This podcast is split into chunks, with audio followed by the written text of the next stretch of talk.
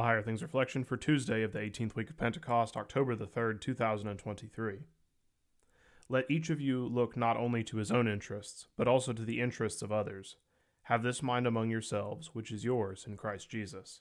Philippians 2, verses 4 and 5. In the name of Jesus, Amen.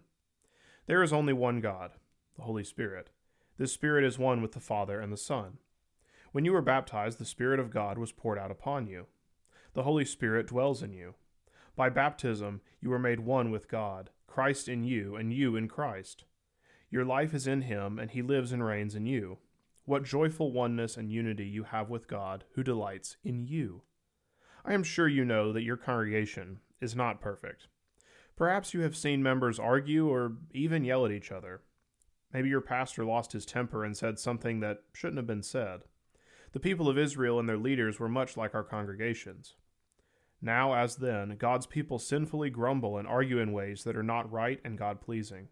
This ought not be. Sinful pride and self centeredness can tear congregations apart.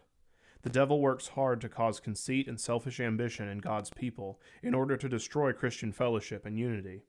Satan does not want peace and joy in Christ among and in God's people.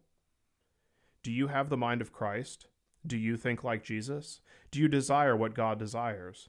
That is, do you love God above all things and your neighbor as yourself? Do you love Jesus? Do you believe he died for you?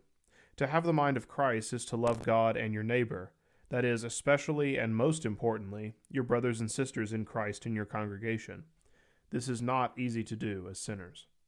You are one with God in Christ. This is a great mystery. It is equally true that all your brothers and sisters in your congregation share the same oneness with Jesus as you do. Jesus is the perfect brother that put himself last for you and for them. In him was no selfish ambition or conceit. He loves you and them and considers us all far more worth than his own life. He gave his life for you and them. What joy! The same spirit of life dwells in all of God's people in your congregation. This is hard to remember and to put in practice. But through God's Word, prayer, and the Holy Spirit, we can live in great joy peace and unity in our congregations. In the name of Jesus. Amen. Pray for the peace of Jerusalem. May they be secure who love you. Peace be within your walls and security within your towers. For my brothers and companions' sake, I will say, Peace be within you. For the sake of the house of the Lord our God, I will seek your good. Psalm 122, verses 6 and 9. I thank you, my heavenly Father, through Jesus Christ, your dear Son that you have kept me this night from all harm and danger. And I pray that you would keep me this day also from sin and every evil, that all my doings in life may please you. For into your hands I commend myself, my body and soul, and all things. Let your holy angel be with me, that the evil foe may have no power over me. Amen. Our Father, who art in heaven, hallowed be thy name. Thy kingdom come, thy will be done, on earth as it is in heaven. Give us this day our daily bread, and forgive us our trespasses, as we forgive those who trespass against us. And lead us not into temptation, but deliver us from evil. For thine is the kingdom, and the power, and the glory, for ever and ever. Amen.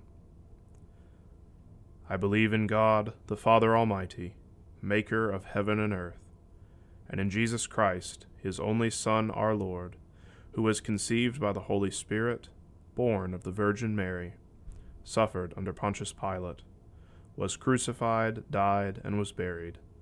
He descended into hell. The third day he rose again from the dead. He ascended into heaven, and sits at the right hand of God the Father Almighty.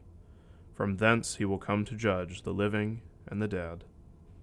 I believe in the Holy Spirit, the holy Christian Church, the communion of saints, the forgiveness of sins, the resurrection of the body, and the life everlasting.